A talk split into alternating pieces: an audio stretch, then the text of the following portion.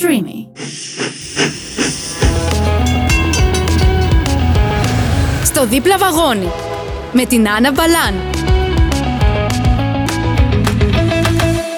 Γεια σας, γεια σας, τι μου κάνετε, πώς μου είστε; Είμαι η Άννα Μπαλάν και βρίσκεστε στο δίπλα βαγόνι. Σήμερα λοιπόν είμαι εντελώς μόνη μου, αλλά θα συζητήσουμε ένα θέμα που από ό,τι έχω καταλάβει το έχουν πάρα πολλοί άνθρωποι απορία και είμαι εδώ για να λύσω όλες τις απορίες σας. Αυτό το θέμα είναι λοιπόν το κομμάτι του σούπερ μάρκετ. Είναι ένα περίπλοκο κομμάτι γιατί πολλοί θεωρούν ότι εντάξει δεν θα πηγαίνει σούπερ μάρκετ. όχι. Πηγαίνω στο σούπερ μάρκετ και πάμε να σας πω σιγά σιγά την διαδικασία που ακολουθώ για να μπορέσω να φτάσω στο σούπερ μάρκετ, να ψωνίσω τα πράγματά μου, να τα πάρω και να ξαναεπιστρέψω στο σπίτι μου. Πρώτα απ' όλα, γενικότερα έχω σαν ε, αρχή όταν μου τελειώνει ένα προϊόν να το προσθέτω σε μία λίστα στο κινητό μου και έχω ρωτήσει πάρα πολλούς ας πούμε ότι να σου πω αυτή η κέτσαπ ποιας εταιρείας είναι, πόσα γραμμάρια είναι και γενικότερα να μάθω την ονομασία του. Ότι αν είναι ας πούμε μία κέτσαπ ε, διαφορετική από μία άλλη. Για παράδειγμα τώρα, έτσι. Ή ας πούμε άμα είναι μία μουστάρδα είναι πιο καυτερή ή απαλή. Και έτσι γνωρίζω το τι προϊόν έχω στα χέρια μου και το τι θέλω να ξανααγοράσω. Υπάρχουν βέβαια και περιπτώσεις που μπορεί να αγοράσεις ένα προϊόν το οποίο να μην σου αρέσει, οπότε να μην το ξαναπάρεις και εννοείται να πας στο σούπερ μάρκετ και να διαλέξεις ένα άλλο. Αλλά αυτό είναι ένα επόμενο στάδιο. Όταν λοιπόν, όπως σας είπα, μου τελειώνουν τα προϊόντα, τα προσθέτω στη λίστα μου. Αφού έχω λοιπόν φτιάξει τη λίστα μου και φτάνει η μέρα του σούπερ μάρκετ, παίρνω την ωραία μου λίστα και πάω σούπερ μάρκετ. Θα μου πείτε εσείς, ωραία, πάω στο σούπερ μάρκετ. Πώς πας σούπερ μάρκετ. Υπάρχουν δύο τρόποι, τρεις μάλλον, που μπορώ να κάνω. Η πρώτη είναι, σε περίπτωση που δεν μπορώ να πάω σούπερ μάρκετ για τον χι ψι λόγο, είναι να τα παραγγείλω ηλεκτρονικά. Σε περίπτωση που θέλω να τα παραγγείλω ηλεκτρονικά, τα πράγματα είναι πάρα πολύ εύκολα γιατί μπαίνοντα στο σούπερ μάρκετ, σου λέει τι είναι το κάθε προϊόν, πόσα γραμμάρια είναι, πόσο κοστίζει. Γενικότερα μία πλήρη περιγραφή, οπότε το προσθέτεις στο καλάθι σου και έχεις τελειώσει. Πολλές φορές όμως αυτό που έχω παρατηρήσει είναι ότι μπορεί να θέλεις ένα συγκεκριμένο προϊόν να το πάρεις ηλεκτρονικά, αλλά να μην υπάρχει. Οπότε να αναγκάζεσαι να πρέπει να πας σούπερ μάρκετ. Α πούμε όμως ότι εγώ δεν θέλω να παραγγείλω ηλεκτρονικά και θέλω να πάω κατευθείαν στο κατάστημα. Σε περίπτωση που θελήσω να πάω μόνη μου, θα πάρω το σκύλο μου και εκεί αρχίζουν τα γέλια, γιατί απλούστατα με το που μπω στο σούπερ μάρκετ και με δούνε με το σκύλο, θα πάθουν ένα μικρό εγκεφαλικό όλοι του τύπου «Όπα, πού πάει αυτή με το σκύλο» θα με ρωτήσουν, θα τους εξηγήσω ότι είναι σκύλος οδηγός και υπάρχουν περιπτώσεις ε, υπαλλήλων οι οποίοι δεν θέλουν να το δεχτούν ότι είναι σκύλος οδηγός, φτάνουν μέχρι τον υπεύθυνο του σούπερ μάρκετ για να επιβεβαιωθούν ότι μπορεί να μπει ο σκύλος. Και όταν πια ο υπεύθυνος τους πει ότι παιδιά δεν μπορούμε να κάνουμε τίποτα, όντως μπορεί η κοπέλα να μπει μέσα, δυστυχώς για εκείνους απλά κάνουν στην άκρη και εγώ θα περάσω ωραία και καλά την πόρτα. Και μετά ξεκινάει το πιο δύσκολο κομμάτι, κατά τη δικιά μου άποψη, είναι να ζητήσεις τη βοήθεια κάποιου υπαλλήλου. Γιατί στο σούπερ μάρκετ δεν μπορείς να πλοηγηθείς μόνος σου, γιατί ακόμα και αν θυμάσαι που είναι το κάθε προϊόν, σε οποιοδήποτε ράφι είναι, δεν μπορείς να είσαι 100% σίγουρος για το προϊόν που θα πάρεις στα χέρια σου, αν είναι όντως αυτό που θέλεις. Γιατί, για παράδειγμα, μία συσκευασία ketchup, οι περισσότερες σε μέγεθος και σε σχήμα είναι ίδιες. Άρα δεν μπορείς να είσαι σίγουρος αυτή που θα διαλέξεις είναι με στέβια, είναι χωρίς στέβια, πόσα γραμμάρια είναι, τι τιμή έχει, ποια εταιρεία είναι. Οπότε όλα αυτά τα ερωτήματα δυστυχώς είναι ένα μεγάλο πρόβλημα. Οπότε όταν αρχίζεις και ζητάς τη βοήθεια κάποιου υπαλλήλου, δυστυχώς αυτό που έχω αντιμετωπίσει εγώ είναι ότι ο υπάλληλος είναι λογικό και επόμενο φυσικά να έχει πάρα πολλή δουλειά. Οπότε να θέλει σε εισαγωγικά να σε ξεπετάξει. Οπότε όταν θα του πεις εσύ θέλω αυτό το προϊόν, θα σε πάει ναι μεν στο προϊόν αυτό που θέλεις, αλλά είναι σε φάση ότι ωραία αυτό θέλεις, το βάζεις στο καλάθι σου χωρίς να σου πει παραπάνω πληροφορίες. Ούτε πόσο κοστίζει, ούτε αν είναι ακριβώς αυτό το προϊόν που θέλεις ή είναι απλά ένα προϊόν όπλα άλλης εταιρείας. Οπότε υπάρχει ένα μικρό μπέρδεμα και πολλές φορές μπορεί να σου βγαίνει παραπάνω και το σούπερ μάρκετ, έτσι. Γιατί μου έχει τύχει και αυτό. Γιατί δεν μου έβαλε τα προϊόντα της εταιρείας συγκεκριμένα που ήθελα εγώ. Οπότε γενικότερα έχω αποφασίσει ότι άμα θέλω να πάω να πάρω πράγματα μόνιμο από το σούπερ μάρκετ, μέσα στη λίστα μου θα υπάρχει ακριβής λεπτομέρειες για το κάθε προϊόν. Δηλαδή, εταιρεία, γραμμάρια, τιμή. Οπότε έτσι θα μπορέσω να διευκολύνω πιο εύκολα τον υπάλληλο. Το τρίτο και αυτό που κάνω εγώ πάρα πολύ συχνά με το κομμάτι των σούπερ μάρκετ είναι ότι δεν θα πάω ποτέ μόνη μου. Θα πάω με παρέα. Γιατί εκεί Πρώτα απ' όλα θα κάνεις τη βόλτα σου στο σούπερ μάρκετ, που αγαπώ πάρα πολύ να πηγαίνω στο σούπερ μάρκετ. Έχω λατρεία, δεν ξέρω γιατί. Το βλέπω σαν έξοδο. Α, πάμε στο σούπερ μάρκετ. Α, ωραία, θα περάσουμε τέλεια. Θα κάνουμε βόλτα στους διαδρόμους. Χωρίς λόγο. Οπότε πάντα έχω έναν άνθρωπο δικό μου που εμπιστεύομαι 100% ο οποίος θα γνωρίζει την λίστα μου και γενικότερα θα ξέρει και τις προτιμήσεις μου και θα μπει στην ε, διαδικασία πέρα από αυτά που έχω γράψει εγώ στη λίστα να μου πει, ξέρεις τι, αυτό το προϊόν που έχεις βάλει εσύ στη λίστα σου το έχει πιο οικονομικά αλλά της άλλης εταιρείας.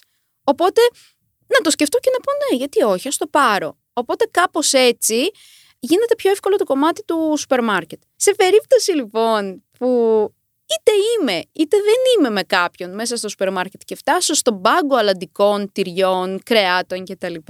Εκεί πέφτει πάρα πολύ γέλιο. Γιατί έχω πάρα πολύ κοντά μου τον νήτρο, γιατί εντάξει δεν θέλω να πηγαίνει να μυρίζει και είναι λογικό κιόλας. Και βλέπεις τους υπαλλήλους να παθαίνουν 15 εγκεφαλικά του τύπου ότι θα, θα πάει τρίχα στα προϊόντα μας. Και δεν γίνεται. Ωραία, το καταλαβαίνω ότι θα πάει τρίχα στα προϊόντα σας.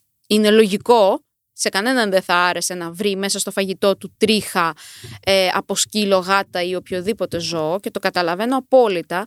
Αλλά όταν υπάρχει μια νομοθεσία η οποία λέει ότι ο σκύλος οδηγός μπαίνει παντού και είναι για συγκεκριμένο σκοπό αυτός ο σκύλος, δεν είναι ότι «Α, τον πήρα μαζί μου για βολτίτσα», αναγκαστικά θα πρέπει να το αποδεχτεί ο κόσμος. Οπότε πάλι τους εξηγώ φυσικά σε αυτούς τους υπαλλήλους ότι είναι σκύλος οδηγός, ότι μη φοβάστε, δεν πρόκειται να πλησιάσει τα τρόφιμα, δεν θα υπάρχει θέμα.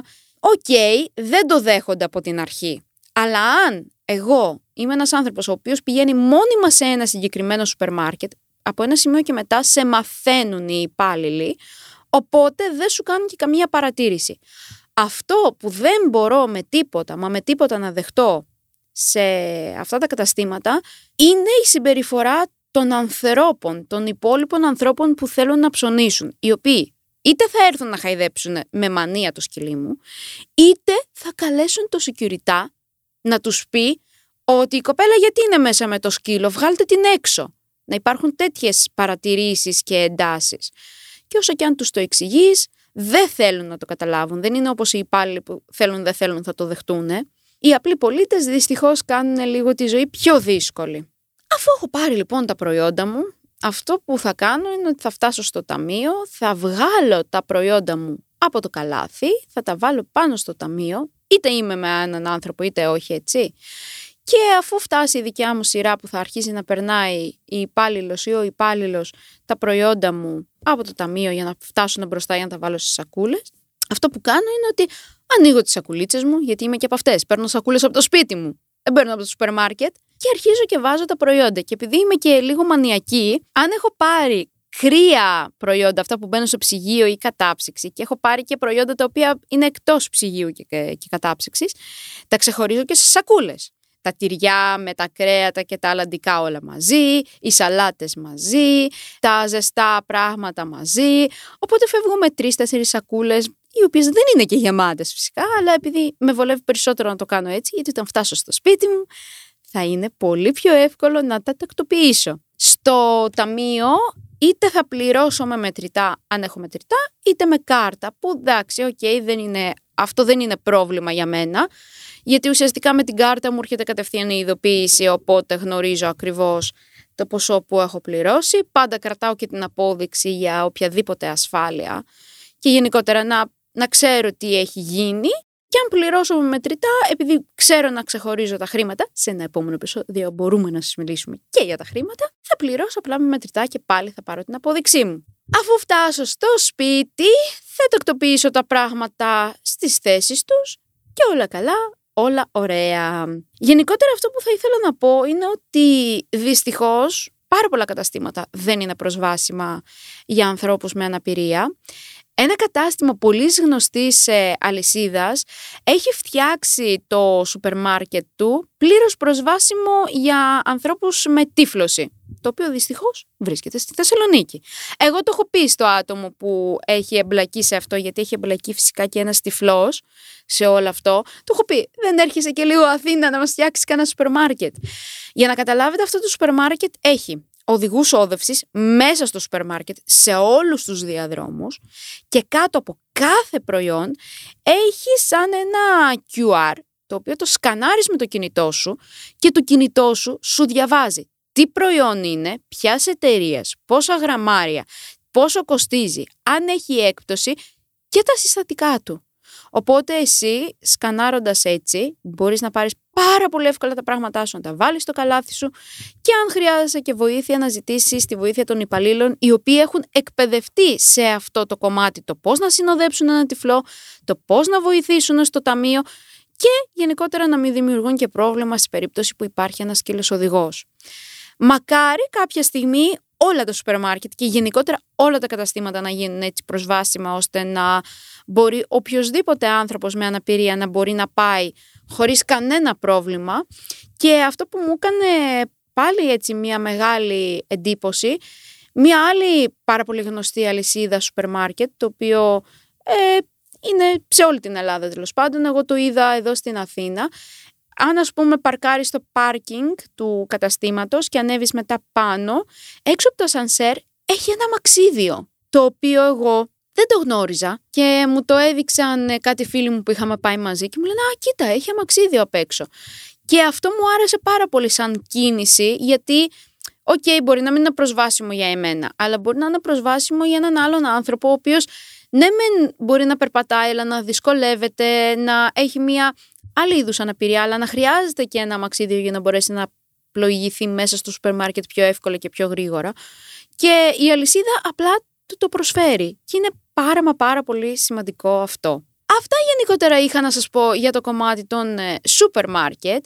Αν θέλετε να μάθετε και για άλλα καταστήματα ή γενικότερα θέλετε να με ρωτήσετε πράγματα, μη διστάσετε να στείλετε τα μηνύματά σας στα social media του Streamy και του Pride, αλλά και στα δικά μου social media. Εννοείται ότι το podcast στο δίπλα βαγόνι μπορείτε να το ακούσετε σε όλες τις πλατφόρμες podcast και φυσικά στο streamy και μέχρι τότε να προσέχετε τους εαυτούς σας, να περνάτε όμορφα και να χαμογελάτε.